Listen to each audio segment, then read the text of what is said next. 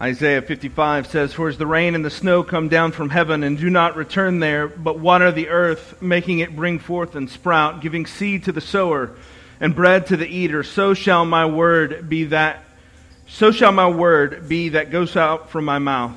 It shall not return to me empty, but it shall accomplish that which I purpose, and shall succeed in the thing for which I sent it. As we sing those songs, it matters not if they were written five minutes ago or 500 years ago. So long as they proclaim the truth of God's word, it will accomplish the purpose for which God has for it. And it is beautiful to be able to sing such true and wonderful songs like that. That we have a tradition like that as Christians that we can draw from is a gift that we too quickly overlook. Uh, and, and we would do well not to do that. We're going to be in Galatians 5 to start with, and then we're going to go to Exodus 33 and 34, and then to Matthew, and then back to Isaiah. We're going to be all over the place this morning.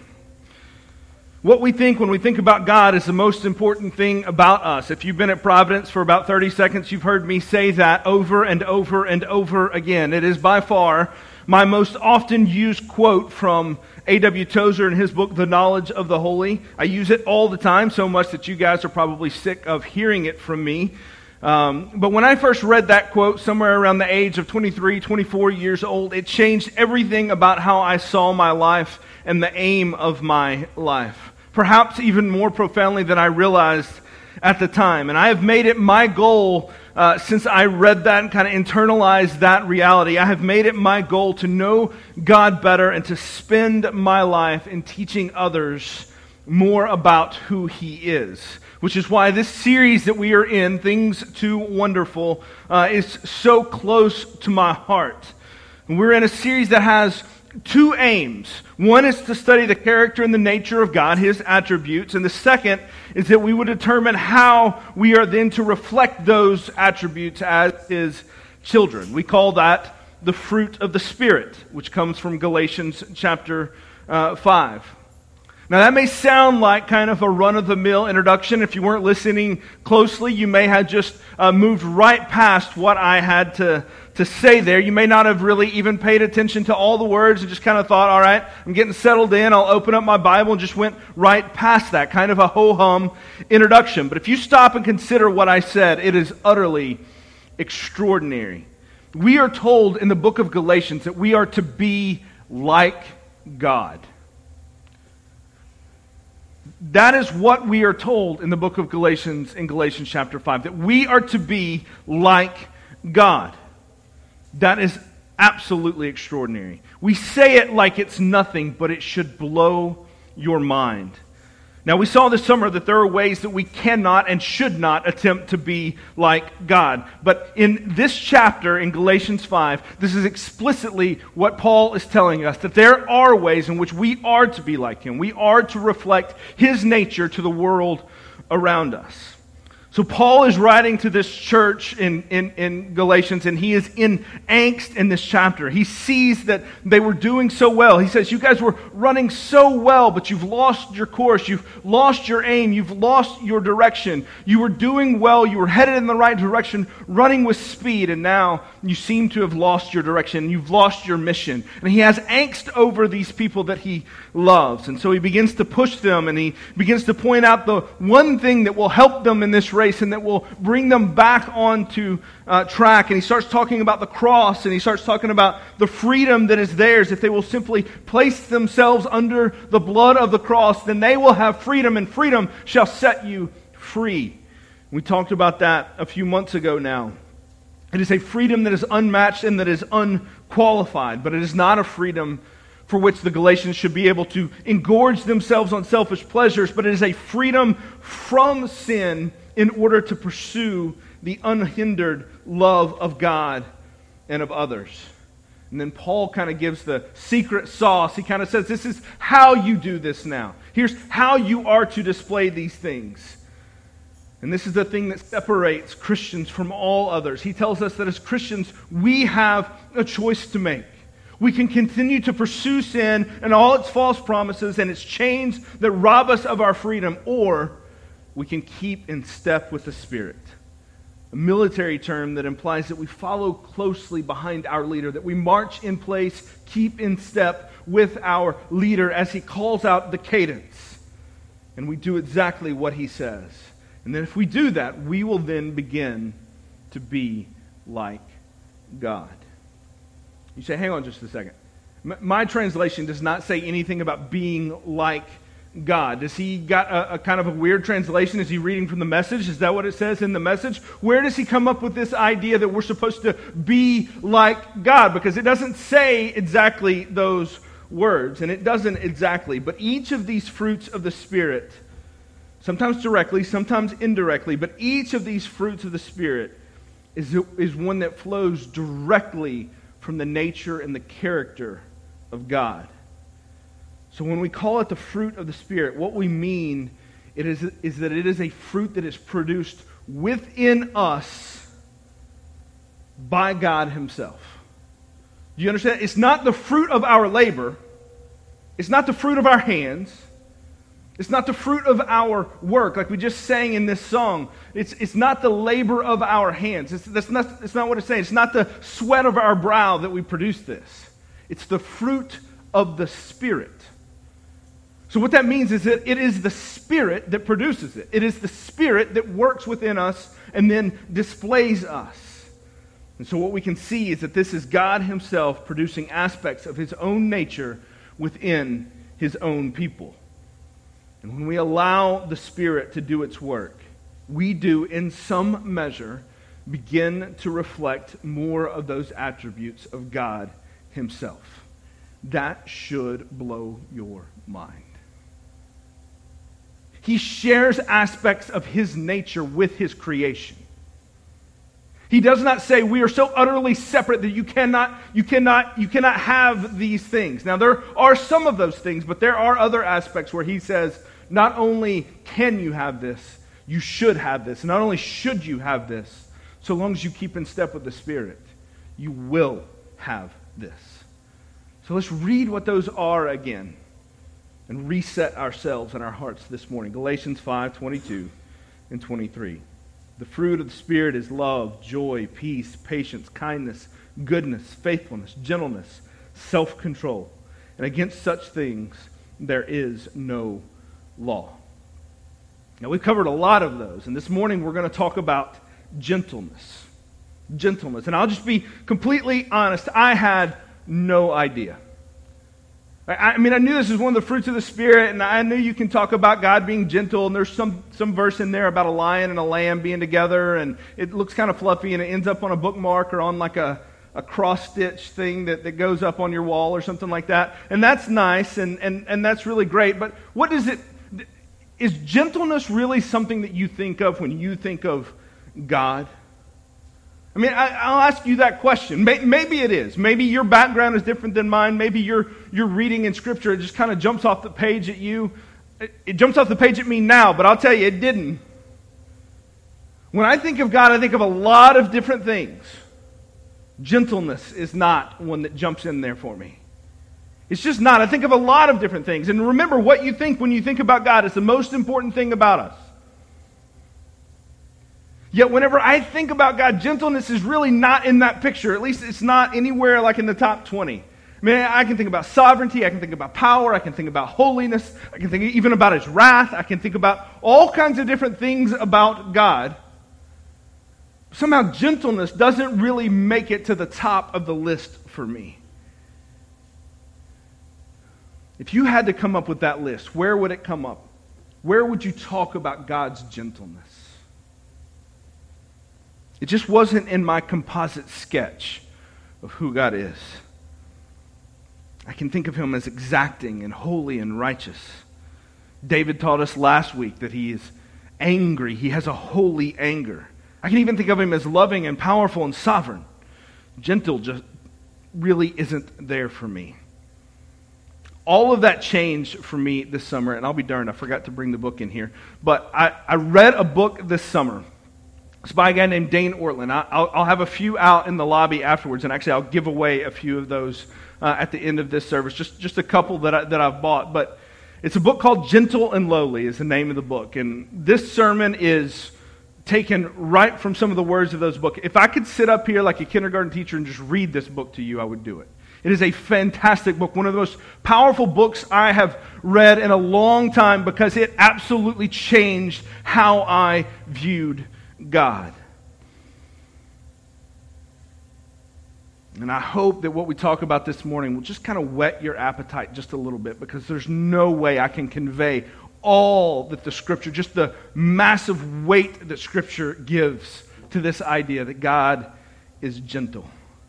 So, what I want to do is I want to look at three different passages this morning, three or four different passages, and I want to kind of pick apart a few different things. And I want to talk about primarily how God displays his gentleness as the Father and as the Son. And then I want to ask you what that looks like for you in your life. So, passage number one, we're going to be in Exodus 34. Exodus 34, actually, Exodus 33, moving into Exodus 34, going back to that uh, book. It's amazing how much you go back to the book of Exodus, how foundational it is for a lot of different things. In Exodus chapter uh, 33, Moses is in the, the midst of talking to God. He's praying to God as if that's not uh, amazing enough. He has a request that he makes of God. And we talked about this when we went through it, but it's been a while. So in Exodus 33, verse 18, it says, Moses said, Please show me your glory. Now, if you're to ask God to show me your glory, what would you expect him to do at that point? What would you expect to be the response to that? I mean, think about it. God could have been pretty indignant about that request. After all, this is Moses, the one who led his people through the Red Sea, the one who orchestrated all that went on with the plagues and, and called down the plagues as God sent the plagues to, the, to, to Pharaoh. This is Moses who had seen Pharaoh and his, or Pharaoh's army swept away in the sea. This is Moses who had seen God do amazing things. This is Moses who had been at the burning bush with God. And then Moses comes and says, God, show me your glory. God could have said, What more do you need to see? You've seen all of these things, Moses. What are you asking for? How much more do you need me to show you? And yet, as he comes, God doesn't do any of those things. In fact, God responds in a way that I think would be completely uh, com- completely contradictory, at least unexpected for any of us. Because when I think, God, show me your glory, like I'm ready for some lightning bolts, or maybe for a beautiful sunset on a mountain, or maybe, maybe He would stop the earth and the earth would rotate backward on its axis and He would show His control over the planets, or maybe something just amazing like w- would happen that would just blow your mind that it could happen, that only a God could do something like that. Show me your glory, God. Maybe he would show just how utterly different he is than all of us in the sense that he would show his holiness and he would show, give Moses just an idea of how holy he is. But in verse 19, God does something different. Here's what he tells him He says, I will make all my goodness pass before you and will proclaim before you my name, the Lord. The Lord, there, that is, I will proclaim before you Yahweh, the covenant name that he has with Israel. And I will be gracious to whom I will be gracious, and will show mercy on whom I will show mercy. When God says, or when Moses says, Show me your glory, God says, I'll show you my goodness. I'll tell you my covenant name, how I have adopted this people. I have brought this people in as my son, Israel. And then I'm going to talk to you about my mercy and my compassion. And that's how I'll show you my glory. That's not what I think of when I think of glory. I think of strength and might and power. But God says, I'll show you my goodness and my mercy and my compassion. I'll show you my covenant love and how I adopted you and brought you in. God could have done any of those things. He could have shown so many things to Moses, but this is what he chooses to show. You know, we talked about goodness a few weeks ago, but when you take all of these things together, goodness, and you talk about mercy, you talk about compassion, you talk about forgiveness, you talk about covenant love, you take all those things together and you can summarize those and you can bring those together and you see this idea not of a God who is looking to display his awesome power, but a God who is looking to display his merciful love, his gentleness to his people. He has every right to be harsh. But whenever Moses says, Let me see who you are, he says, I'll show you how I'm gentle. Completely contradictory to how we would think. If you want me to show you how great and powerful I am, I'm going to show you all the cool things that I can do, which are not really that cool, but I will try my best to do something really, really cool to show you how great and powerful I am. That is not where God goes. That's not what he does. He doesn't send a storm or a lightning bolt. He doesn't cause any of these things to happen. He shows Moses his goodness. But let's just keep going. Exodus 34, verse 6. So skip forward just a few verses. Exodus 34, verse 6. So God says that's what he's going to do, and then here's where God does it.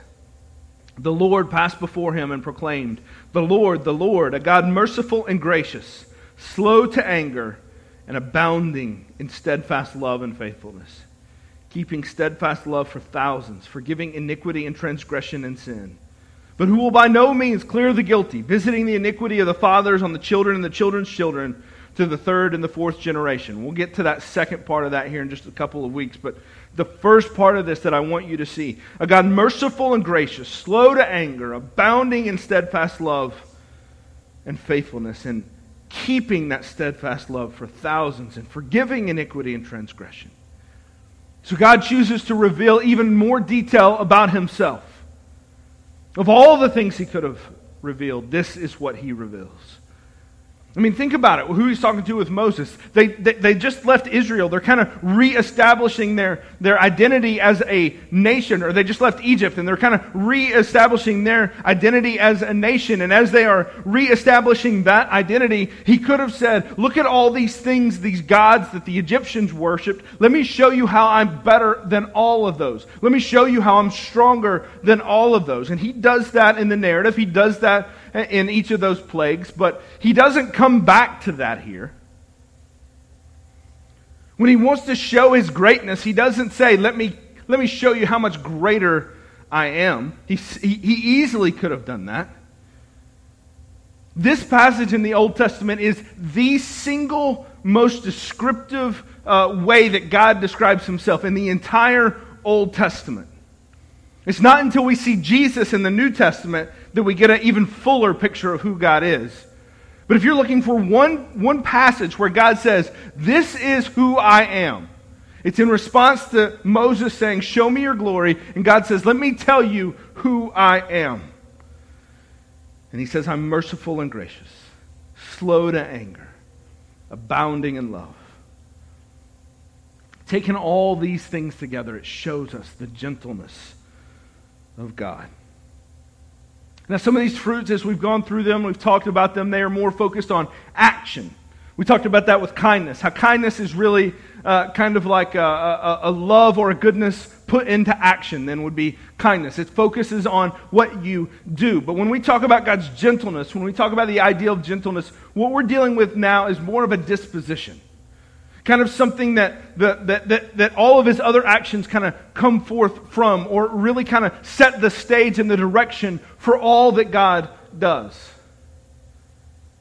It would have been just as easy for God to say, I am a harsh God.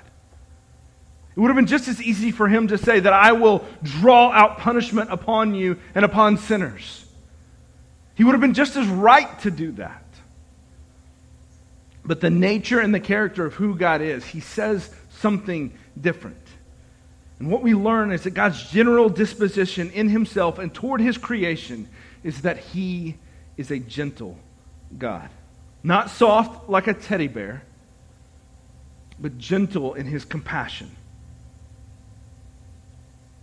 His general disposition toward you, you a sinner, you a rebel, you an enemy, his general disposition towards me who fails and falls short constantly. His general disposition towards us is not one of anger or disappointment. It's not even one of discipline. His general disposition is that he is gentle with us.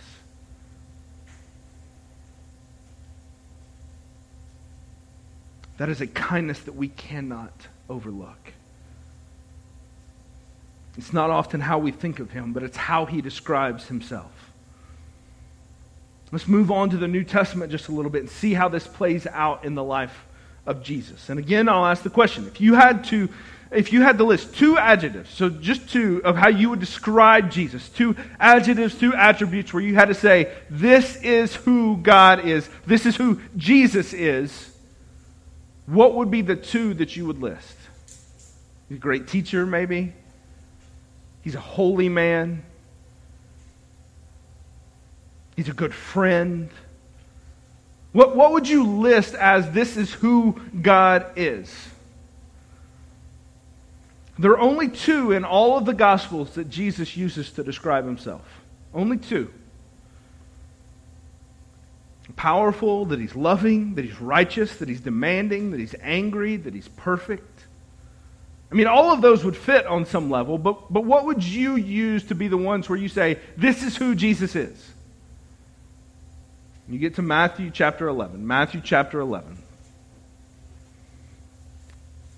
And here you have the only instance where Jesus says, This is who I am. 1128. He says, Come to me, all who labor and are heavy laden, and I will give you rest. Take my yoke upon you and learn from me, for I am gentle and lowly in heart and you will find rest for your souls. For my yoke is easy, and my burden is light. Jesus tells us who he is, what he wants us to know at his core. And what does he say? He says he is gentle and lowly. Those are not two words that we use often, and I dare say they're probably not words we use of Jesus hardly at all but it's the ones that he chose for himself. Jesus wants us to see him that way. As much as he is perfect, and he is, as much as he is demanding, and he is, as much as he is righteous and loving and powerful and all of those things, what he wants us to see him as is gentle and lowly of heart. And these words taken together give us this idea of that he is meek, he is humble, he is tenderhearted, he is compassionate. Today, when we describe the ideal Christian, I wonder how long it would take us to get to meek and tenderhearted, gentle and lowly. My guess is that's probably not going to be very high. We want someone who will contend for the truth. We want someone who will, uh, who will do these certain things. We want someone who will care about social justice. We want someone who will do all kinds of different things. That's the person that we want to be. We want a, a fighter, a man with a backbone, a man with charisma. We want all of those things. And no doubt Jesus had those things. But what he wants us to see him as first is gentle and lowly. Even that word humble, it doesn't quite seem to fit Jesus. When we use the word humble, what we mean is that we, we, we describe, use that to describe someone that, is, that needs to be kind of brought down a peg to an appropriate standing, right? So when we say that someone needs to be humbled, what we mean is they aren't as good as they think they are they need to be kind of brought back down to earth. When we, when we say a team got humbled in defeat, what we mean is that team thought they were really good. They found out when somebody, when somebody beat them that they weren't as good as they thought. And so they are brought down to a more accurate view of themselves. Humbled simply means you view yourself as an accurate picture of yourself instead of a high, exalted picture of yourself. That, that's what we mean when we say humbled. But if Jesus were to take an exalted view of himself, that would be perfectly appropriate. He should be exalted. There's no need for him to be humbled, to be brought down a peg, to be brought down to a more accurate view of himself. The accurate view of Jesus is that he is high and exalted. But Jesus calls himself lowly in heart, humble. And why is that? It's because he understands his mission here on earth. And he knows he is under authority of that mission as he is sent by the Father, that he has come to save sinners. John 3:16 and 17. You guys know 3:16 well. For God so loved the world that he gave his only son that whoever believes in him should not perish but have eternal life. And then it says, For God did not send his Son into the world to condemn the world, but in order that the world might be saved through him. Jesus' general disposition toward us, sinners, is not first one of con- condemnation, but of compassionate sacrifice on our behalf. Do you see that there? We are sinners. We, we desperately need saving. We have rebelled against God. And when God looks at us, whenever He sends His Son, He does not say, Jesus, go into the world so that you will condemn the world and you will show them how righteous you are and how unrighteous they are. He says, he says don't go to condemn them, but go to save them. Go to give yourself up for them. Go to sacrifice for them. He does not say, Jesus, go be harsh with them. He says, Jesus, go save them. That is a gentle God that we do not deserve. But it is a beautiful picture. Does he have the right to be exalted? Yes, absolutely. Does he have the right to condemn? Yes, absolutely. But instead, he's known as a friend of sinners and tax collectors. Jesus is not quick not quick to judge, quick to anger, or quick to reject. He is quick to accept, quick to open his arms, and quick to forgive. A quote from that book, Gentle and Lowly, by Dane Ortlund. He says, Meek, humble, gentle. Jesus is not trigger happy, not harsh, reactionary, or easily exasperated. He is the most understanding person in the universe. The posture most natural to him is not a pointed finger, but open arms. His arms are not open reluctantly, but willingly, because it is who he is. Friends, Jesus is not a reluctant Savior towards us. He does not hold his nose and say, Fine, come on in. He runs to us, arms wide open, and he says, Please come. He is not slow to compassion, he is quick to it.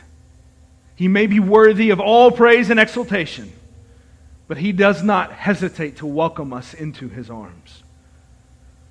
Listen to how Matthew summed up Jesus' ministry and his call to all who would be disciples, not just in this context, but this includes us. Matthew chapter 9, verse 35, he says this. And Jesus went throughout all the cities and villages, teaching in their synagogues and proclaiming the gospel of the kingdom and healing every disease and every affliction.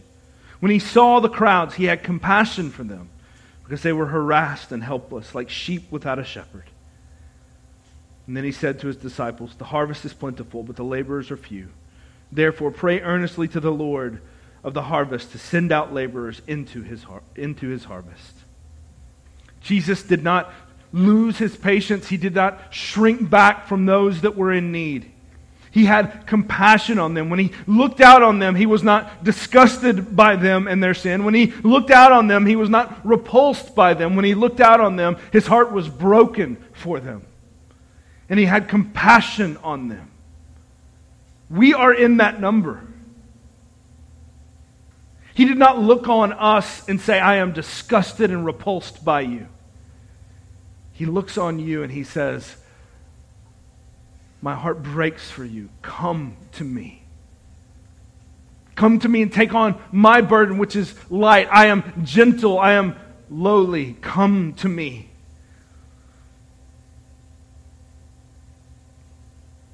I could just spend the next two hours reading passages like this over and over and over from the Gospels that portrays the gentleness of Christ even at a time when a harsh word would be warranted.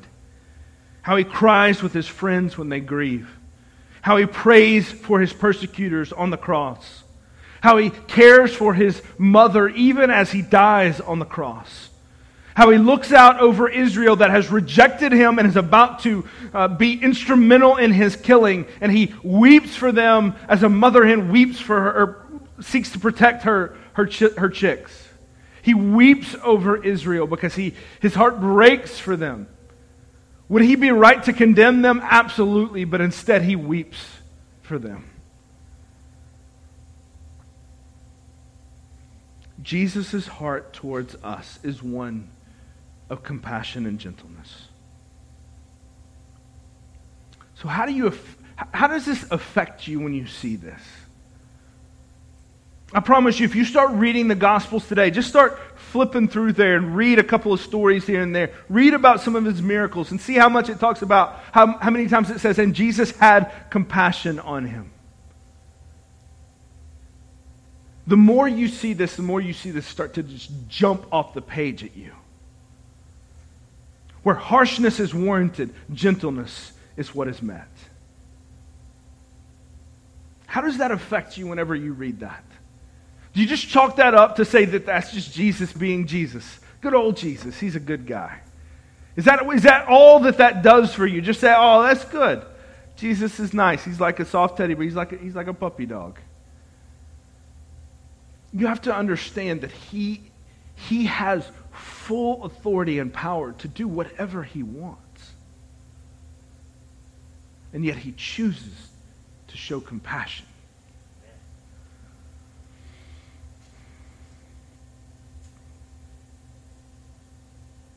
Do you recognize when he, when he prays that there would be more laborers, part of what he is praying is that there is more people that would see with those eyes that did not first look to judge and condemn, but instead would look with compassion to help and to meet needs and to care and to show the love of God. He's praying for you that you would have those eyes, that you would be that way. If we are going to call ourselves followers of Jesus and we are going to keep in step with the Spirit, if that is going to be who we are, if that's how we're going to be known, then we must be people that are gentle people you go on social media to find a gentle word is almost impossible, especially the next two weeks. Are we known as a gentle and compassionate people? I'm afraid we are not. What about you? Are you known as a gentle spirit? if I can just be completely honest here, this is a really hard one for me. I can be a kind and gentle guy sometimes. I hope that most of you probably know me in some measure uh, as that way. I mean, I'm not like, I'm not overflowing with empathy as much as I try. I'm not. I know that I'm not, and, and I pray that God will, will, will increase that in me. But I can be at times, especially to, to you guys. But there are times when that, that compassion, that gentleness, that ability to be that kind of person just leaves me. It's just like it's not there anymore. Things that just kind of grind on me and that just kind of set me off. You've probably got those things too. Where, like, generally you can kind of make your way through life, but when so this kind of thing happens, you're like, I just can't. No, not gonna, not gonna happen. For me, I cannot stand whining. I just can't stand whining. My kids are champion, world class at whining. They are really, really good at it. I cannot stand whining. I cannot stand a victim mentality where you're just looking for other people to blame for your situation in life. When the reality is, that's just the way it is. You got to figure it out. You got to deal with it. You got to move on. it it just exhausts me in a hurry. And it never exhausts me more than whenever my kids do it. And gentleness can just be hard to come by. And let me just tell you this, too. I am absolutely right and justified to, to feel that way. There is no, no, I, the grumbling and the whining, I am justified to have anger against that. The victim mentality, I am justified to teach and to, to push against that for my kids because if you go through life that way, it will ruin your life. You cannot just blame other people for the situation you're in and do nothing to work against that. So I'm right. I'm justified here, right? I'm not like, I'm not making a joke. This is not pulling punches. I'm right and I'm justified in this to push against this complaining that so and so did this and so and so means you're not responsible for it, that will not go well with you in life. That's a ticket to a, to a poor future. So I'm right to feel this way. But somewhere along the way, and I don't know if I actively decided this or if it just kind of happened or maybe it was just kind of a, a, like something that just kind of seeped into me by osmosis, but I decided that if I'm right to feel this way, then it means that I'm justified to let all compassion and gentleness just kind of exit the building. That if I'm justified, then there's no need that I have gentleness that follows that. But when you look at Jesus, he is obviously justified to call people out, to hold them accountable, accountable, to be harsh with them, to fill them with shame. He is fully justified. But instead, he chooses to open his arms, to heal their wounds, and to offer an easier yoke for them. I cannot tell you how much this has challenged me because I honestly don't know that I could have failed much more than I have in this area, especially when it comes to my family. Y'all use Timehop. Time hop, I'm telling you, I bring it up a lot in these sermons here recently. It is a cruel taskmaster looking back on life. For y'all that have like younger kids, it is a great thing for you right now. It will break your heart here in a few years. But it's a good thing. It is over. I, I keep it because it's a good thing. And right now, I get these pictures that pop up a lot, like one, two, three, four years old kids. My kids now are uh, 11 and 13, so I get these, these pictures of these little kids and their little voices and their cute little Halloween costumes and all this kind of stuff. And you look at it and you say, oh, this is great. And it makes, your, it makes you smile and it makes your heart hurt kind of all at the same time. But you know what hurts me the most? It's not just that I won't get those days back so that I know when they were even that age, as cute as a button, I was exceedingly harsh with them at times. That even as I look at those pictures and I think, look at how delicate they are, I know I was not in any way gentle. And some of that, lots of that is because I felt justified in what I was doing. Because I was the dad I needed to discipline because I was the dad and I needed to set order. It breaks my heart to know that my kids will likely grow up and see me more as a harsh person than a gentle person. If you're here and you've got young kids, yes, be a disciplinarian. Yes, set them right. Yes, push them in the right direction. But as someone who, who is looking back on Timehop and realizing I don't get those days back, do not be harsh with them. And I'm still terrible at this, even though I know how much it, it just hurts my own heart to look back on these days. I'm still terrible with this. I still haven't figured out how to navigate those waters. I'm still praying that the Spirit would produce this in me because so often it seems so lacking. Don't be harsh people. Don't be harsh people with your own family. Don't be harsh people with your own kids or your, your spouse. Don't be harsh people with, with, with people that, that you see on, on social media that are saying dumb things about the election.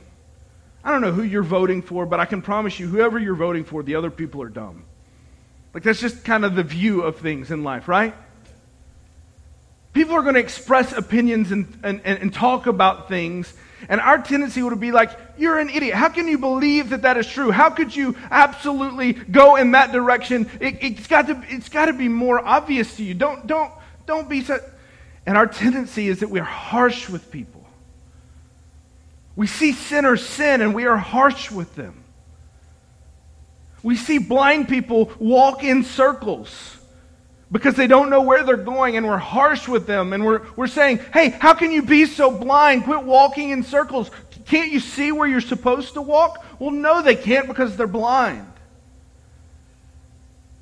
Would you be compassionate and walk with them and show them the place to go? Or would you yell at them and tell them not to walk in that direction? Don't be harsh people.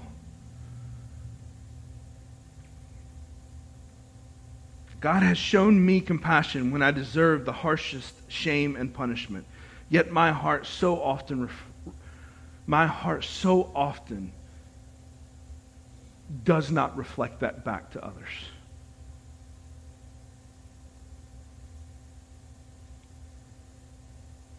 If I had time, I would go into all the ways that the Spirit shows us compassion. I'll just say that, that the, the Spirit, Jesus calls the Spirit the comforter, the helper.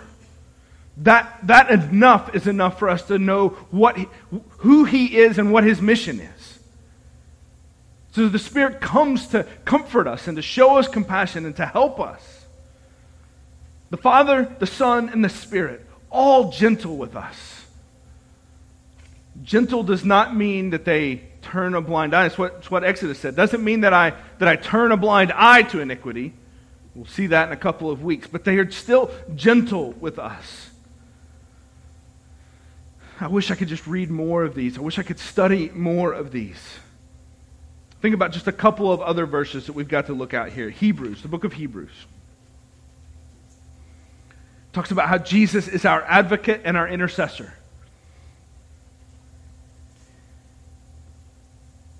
Hebrews chapter 4, verse 14. He says, the writer of Hebrews says, Since then we have a great high priest who has passed through the heavens, Jesus, the Son of God, let us hold fast to our, our confession. For we do not have a high priest who is unable to sympathize with our weakness. It doesn't say who is who it, it, is, it doesn't say we have a high priest who is able to, to condemn us for our weakness, since that he is able to sympathize with us in our weakness but one who in every respect has been tempted as we are, yet without sin.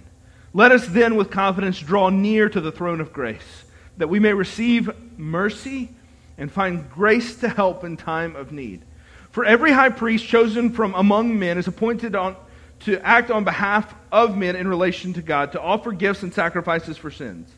And look what it says it says, He can deal gently with the ignorant and wayward since he himself is beset with weakness.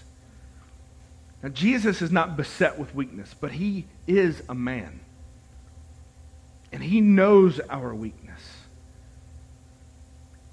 And according to the writer of Hebrews, he can deal gently with the ignorant and the wayward. I hope that is a comforting truth for you this morning. That in your ignorance, in your sinfulness, you can know that God deals gently with you. I want to give us one more passage. One I've read a hundred times, I've quoted a hundred times more, I've used it in counseling a dozen times, and I have totally missed its meaning.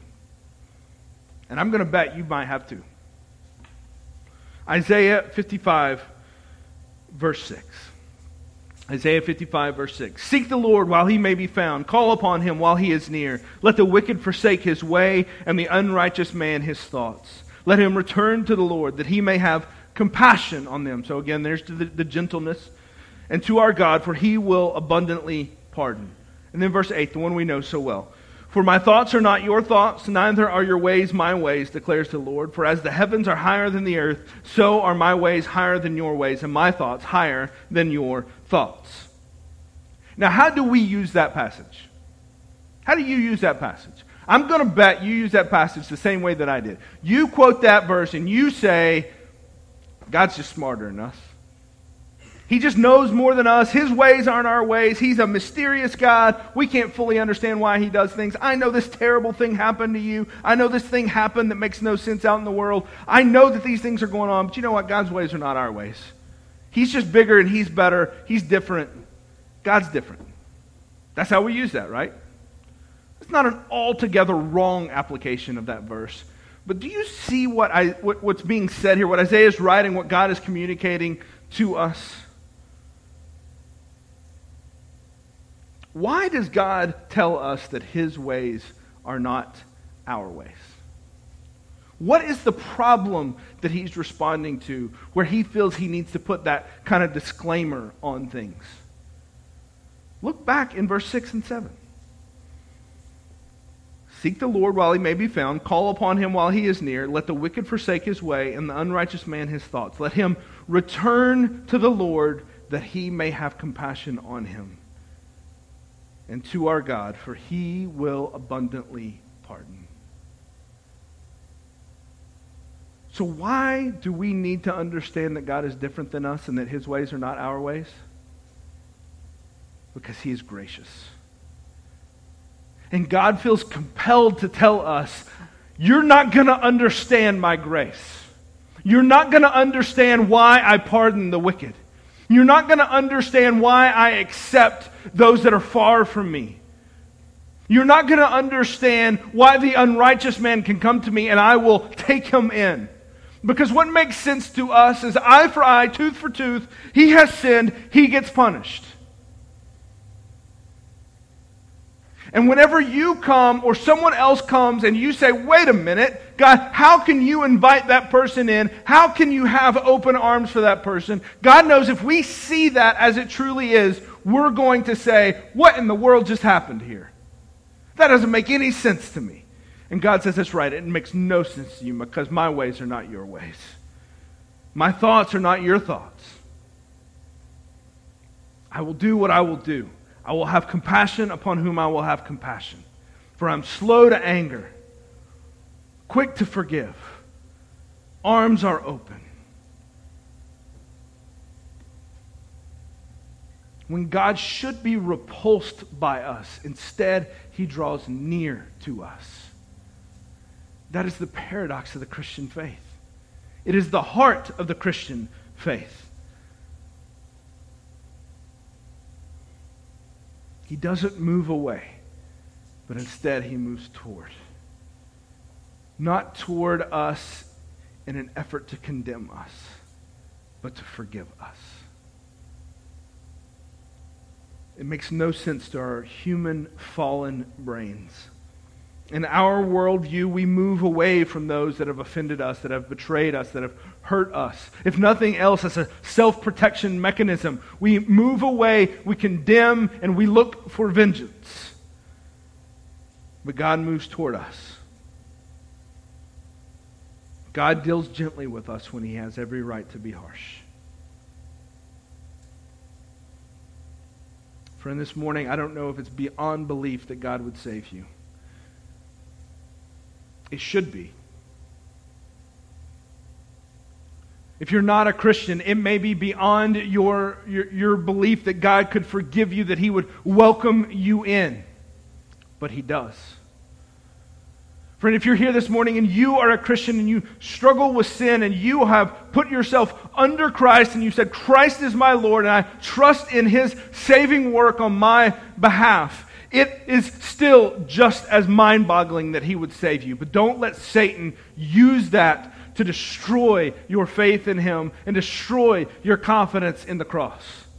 Because, yes, it doesn't make sense that even after you have given your life to him, you would continue to sin and he would continue to welcome you back, but he does. He moves toward us with compassion, and that movement toward us never stops if we are in Christ. It should move you to tears of joy, shouts of celebration. He is gentle with us. So, how about you? How do you take this and now put it into action? Where do you go from here? If it's a fruit of the Spirit, how do you put this into action? I've already told you I'm terrible at this. I don't have a step by step guide that says, do this, do this, and do this.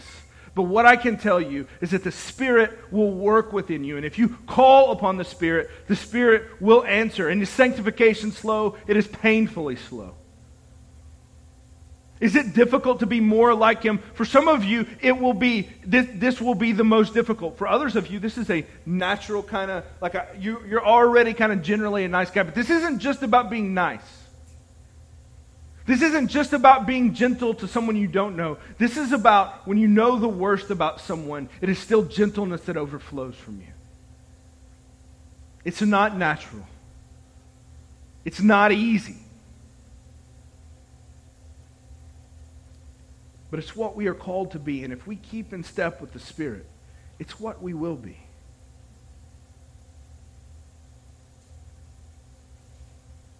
My call to you, I believe it is the call of Galatians 5 and the call of the entire Bible.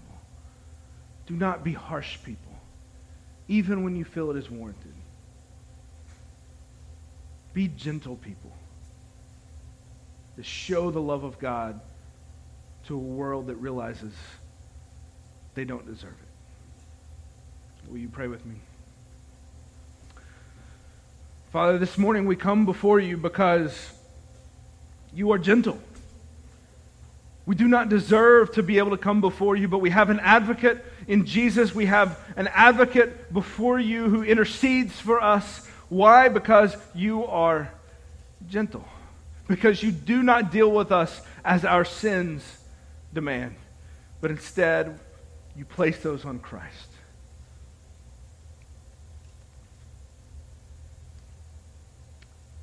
Father, I pray that you will convict those in here that have been harsh with coworkers, with employees, with bosses, with, with friends, with family, with children, with spouses.